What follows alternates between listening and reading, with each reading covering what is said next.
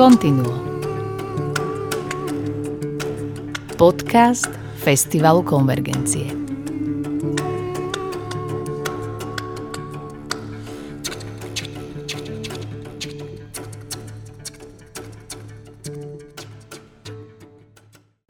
Poznáte výraz Hardingfele? V norčine to znamená hardangerské husle. Ide o tradičný hudobný nástroj, ktorého história siaha do polovice 17. storočia – Dostal názov podľa Hardangerského fjordu v západnom Norsku, odkiaľ pochádzajú najstaršie kusy. Hardangerské husle pripomínajú klasické, ale majú dvojnásobok strún a tenšie drevo. Sú na nich dve sady strún nad sebou. Vrchné strúny sú melodické, spodné sú obvykle 4 a sláčik sa ich nedotýka. Rozoznievajú vibrácie vrchných strún súznejúce v harmonických tónoch. Nástroj má vďaka tomu výrazný zvuk, využívaný kedysi ako sprievod k tancu alebo pri rôznych obradoch. Muzikanti si obvykle počas hry hlasno dupú nohou a využívajú veľké množstvo rôznych ladení podľa toho, aký typ hudby sa bude hrať. Skladateľ Edward Grieg spopularizoval norskú ľudovú hudbu svojimi skladbami. Do suity Per Gint napríklad napísal jednu časť špeciálne s ohľadom na tóny, ktoré by sa hrali na hardangerských husliach. Podľa norskej tradície napríklad kedy si viedol svadobný sprievod práve hráč na hardangerské husle. Nástroj bol však v minulosti v Norsku aj v niektorých iných európskych krajinách považovaný zároveň za hriešný, povzbudzujúci divoké tance, pitie a boje. Pustíme si teraz ukážku jednej z najznámejších norských ľudových melódií s názvom Funny to Len. Uvidíme, ako znie na hardangerských husliach.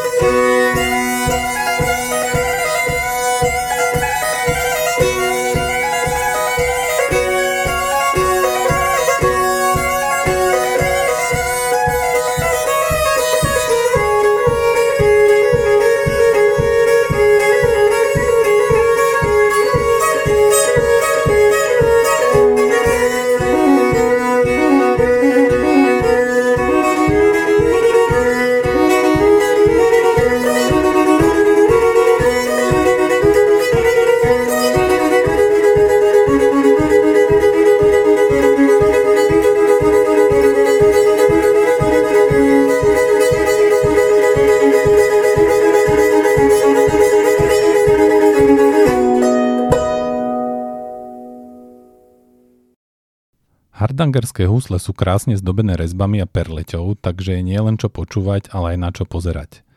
Príležitosť k tomu a nie hociaku budete mať 19. septembra na festivale Konvergencie. Počas večera v Atriu Slovenskej národnej galerii v Bratislave totiž vystúpi norský huslista Neil Oakland, známy z nahrávok pre vydavateľstva ECM či Rune Gramofón. Bude to dvojkoncert. Tento skladateľ, hudobník, improvizátor a držiteľ škandinávskej Grammy zahrá so svojou vlastnou skupinou aj v projekte Building Bridges, ktorý vytvoril so slovenskými muzikantmi. Začiatkom leta prišiel na Slovensko, aby s violončelistom Jozefom Luptákom, akordeonistom Borisom Lenkom, klarinetistom Braňom Dugovičom, hráčom na kontrabas Robertom Raganom a speváčkou Gabrielou Kováčikovou pripravili koncertný program. Vytvorili ho zo slovenských, norských či ukrajinských melódií aj z autorských skladieb. Pred vystúpením v bansko klube Hogo Fogo Nils Okland pripravil špeciálny kurz pre študentov konzervatória a poskytol rozhovor – moja prvá otázka na neho bola, že prečo a kedy začal stavať mosty medzi klasikou, folklórom a jazzom, medzi komponovanými skladbami a improvizáciou.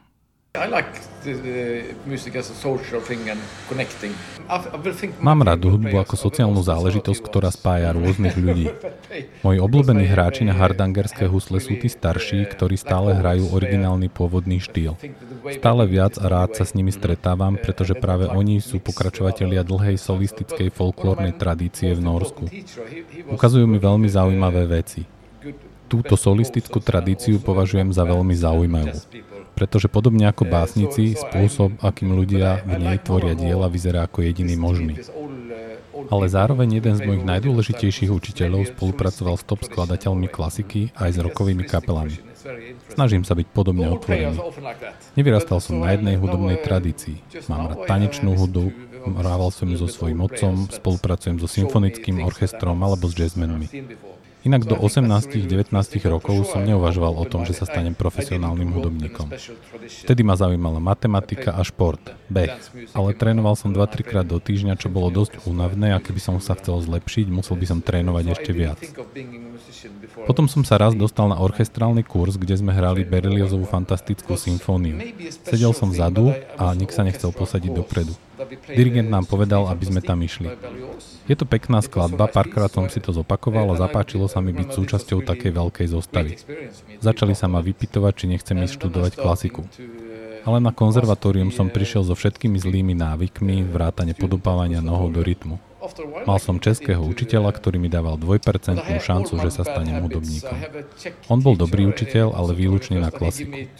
Keď som prišiel na univerzitu do Oslo, to už bola oveľa otvorenejšia škola. Začal som tam chodiť na hodiny improvizácie k jednému saxofonistovi.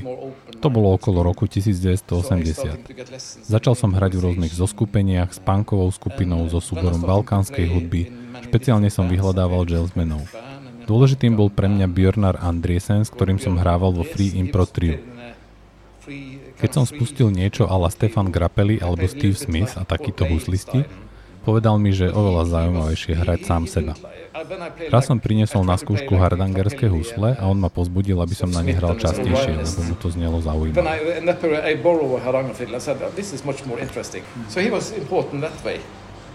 Ako vaše prvé projekty vnímalo norské publikum? No, raz sme zažili škandál v jazzovom klube, keď po prvej polovici večera odišla veľká časť publika. Na tú druhú však zároveň prišli fanúšikovia pánku. Organizátor bol veľmi spokojný, pretože mal za jeden večer dvakrát plný klub. Niekedy v tom čase som začal komponovať svoje prvé vlastné skladby. Jedna vyšla na nahrávke, kde sme okrem písaných vecí nahrali aj improvizácie, čo v tom čase v Norsku ešte nik nerobil. Po skončení školy ste sa venovali už len hudbe?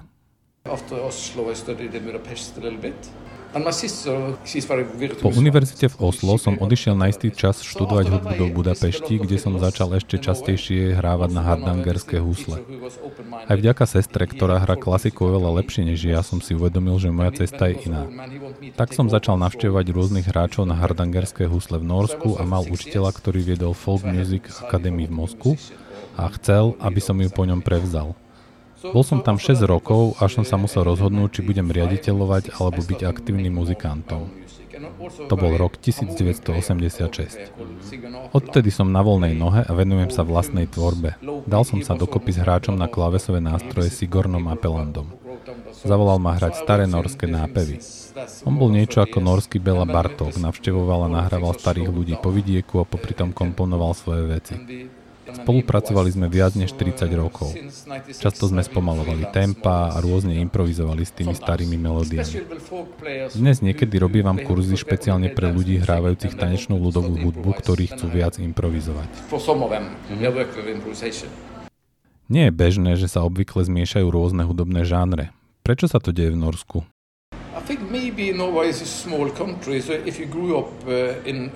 Sme malá krajina. Keď žijete v hlavnom meste Oslo, ešte sa môžete uživiť výlučne hraním klasiky. Ale väčšina z nás pochádza z menších miest, tam vyrastáte v komunitách, kde sa strieda rôzna hudba.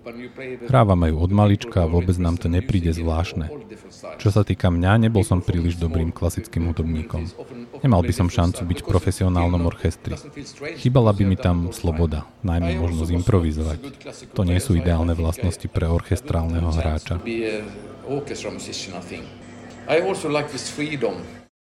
Od klasickej hudby ste sa však neodstrihli úplne. Ako pripravujete podklady pre muzikantov, s ktorými idete nahrávať a do akej miery sa potom snažíte odlišiť koncertné verzie od albumových? Robím si také náčrty, základné idei skladieb zachytím do nôd, štruktúry, melódie. Na nahrávky si často prizývam skvelých muzikantov, ktorí doaranžujú hudbu po svojom a nezriedka to skončí o dosť inde, než boli moje pôvodné nápady a predstavy. Samozrejme potom je výzvou, ako to zahrať naživo, lebo na každý koncert vždy nemôžu prísť všetci, ktorých sa podielali na albume. Ale podobné výzvy mám rád. Občas dokonca po vydaní albumov robím najskôr len solové vystúpenia. Pre mňa ako muzikanta je dôležité striedať rôzne polohy. Rád hrávam aj tanečnú hudbu a práve nám napríklad vychádza album na značke ECM s hudbou, pri ktorej sa dá relaxovať. Nie je to žiadne rýchle ani technicky náročné hranie, skôr meditatívna záležitosť. Hľadáte neustále v hudbe nové elementy a ingrediencie? Sure, sure, sure. To je veľmi dôležité, pretože inak môžete začať nudiť aj sám seba a to je úplne najhoršia vec. Je veľmi fajn počúvať aj klasickú hudbu. Napríklad ja sa stále snažím sledovať najmä tú súčasnú, ktorá vzniká teraz. Ako na vašu tvorbu reagujú recenzenti? Narážate aj na nepochopenie pre príliš eklektický prístup? Pamätám si, že keď vyšlo CD Straum, jeden ortodoxný kritik venujúci sa ľudovej hudbe napísal, že tam nemalo zmysel ťahať iné nástroje a že ja nie som dosť dobrý, pretože som nehral sám, ale že som musel zavolať ďalších muzikantov. Starí hráči majú svoje individuálne štýly, svoje stupnice, svoje ladenie.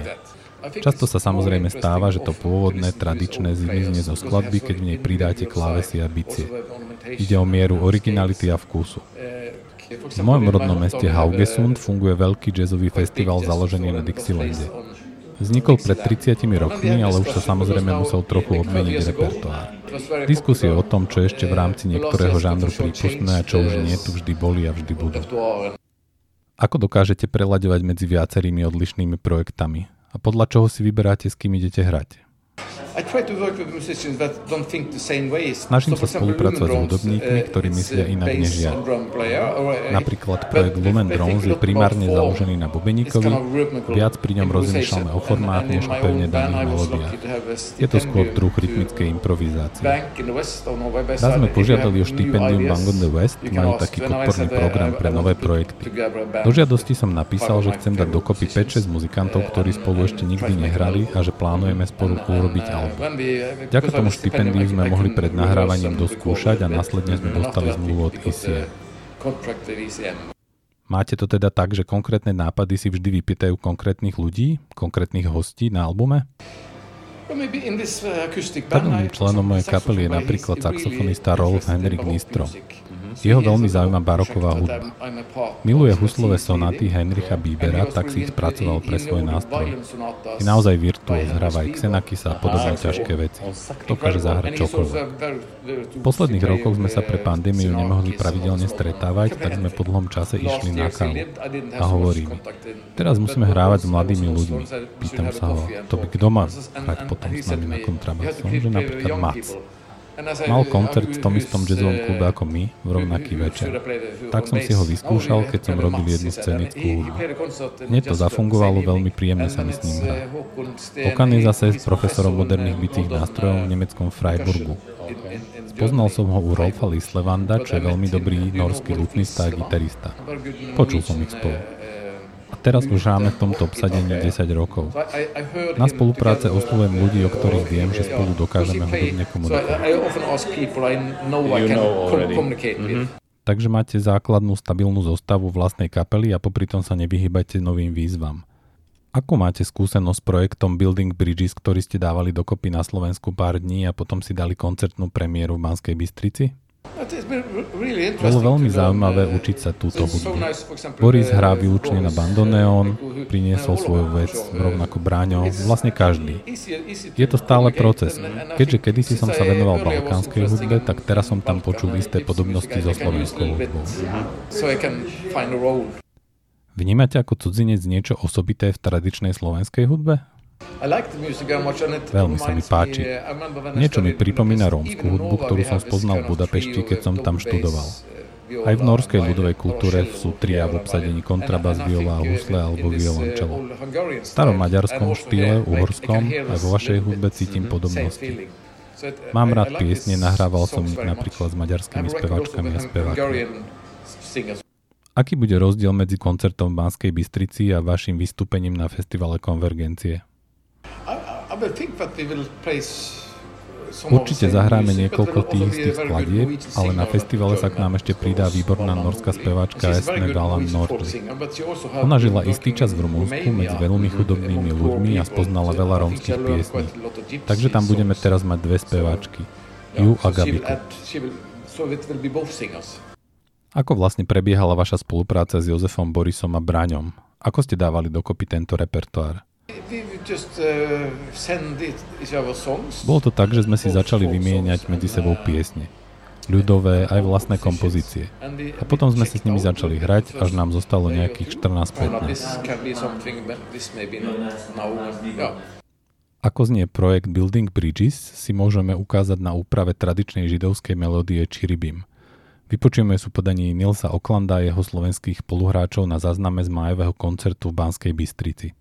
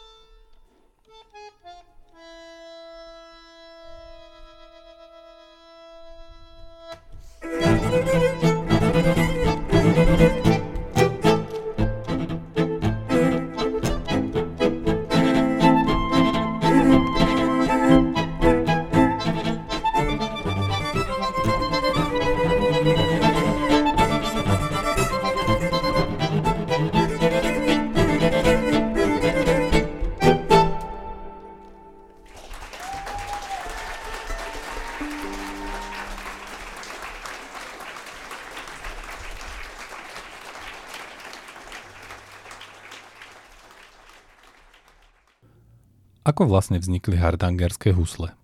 Nevedeli sa ich výrobcovia a muzikanti dostať k talianským alebo iným nástrojom? Páčil sa im zvuk violi d'Amour alebo harfy a tak sa rozhodli, že ho idú napodobňovať a začali experimentovať? To je dosť komplikované. Keď si napríklad zoberiete diery v tvare F a porovnáte ich s huslovými, všimnite si, že sú iné. Ale líšia sa navzájom aj na jednotlivých hardangerských husliach. Výrobca jedného z mojich nástrojov si zaexperimentoval a snažil sa ho vytvoriť takým spôsobom, ako keby robil husle. V Norsku máme dlhú tradíciu a jednotlivé nástroje sa líšia aj podľa regiónov, z ktorých pochádzajú. Podľa mňa to mohla byť ešte vec pochádzajúca z obdobia pred vznikom klasických huslí.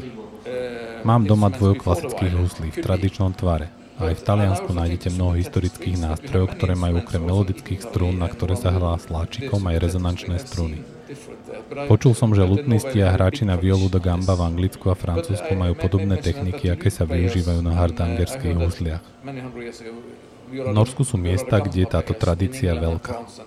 Zároveň hardangerské husle momentálne dosť využívajú aj naši popoví muzikanti. Je to skrátka populárny nástroj. Keď som bol mladý, nebolo to tak. Pamätám si, že jeden z mojich učiteľov mal štátne štipendium. Chcel hrávať na veľkých festivaloch pre 20 až 30 tisíc ľudí s rokovou kapelou a radšej najskôr zavolal na úrad s touto žiadosťou, lebo sa obával, že by to mohlo byť vnímané kontroverzne z pozície štátneho grantu, ktorý žiadal. Experimentovali ste niekedy aj s elektronikou? Ja osobne nie, ale hral som s niekoľkými ľuďmi, ktorí sa tomu venujú a bolo to zaujímavé. Počúvam ju. Odkedy som hrával v punkovej skupine, mám citlivý sluch na veľmi vysoké frekvencie. Nerad hrávam príliš nahlas. Ale zase na druhej strane z Lumen Drones hrávame niekedy fakt dosť zvučne. Ale vždy si to vydiskutujeme so zvukárom. Niekedy sa stáva pri našej akustickej kapele, že ľudia nevedia presne identifikovať, kto práve hrá, aký nástroj. To je podobné ako pri elektronike. U nás je to spôsobené tým, že dávame dokopy štruktúry v reálnom čase, navzájom na seba reagujeme a komunikujeme spolu. Tomto bode sme náš rozhovor museli ukončiť, pretože Nilsa Oklanda čakala zvuková skúška pred koncertom. Na záver už len pripomínam, že na festivale Konvergencie si ho môžete vypočuť v útorok 19. septembra v atriu Slovenskej národnej galérie. Zahrá tam so svojou vlastnou skupinou aj v rámci projektu Building Bridges so slovenskými muzikantmi.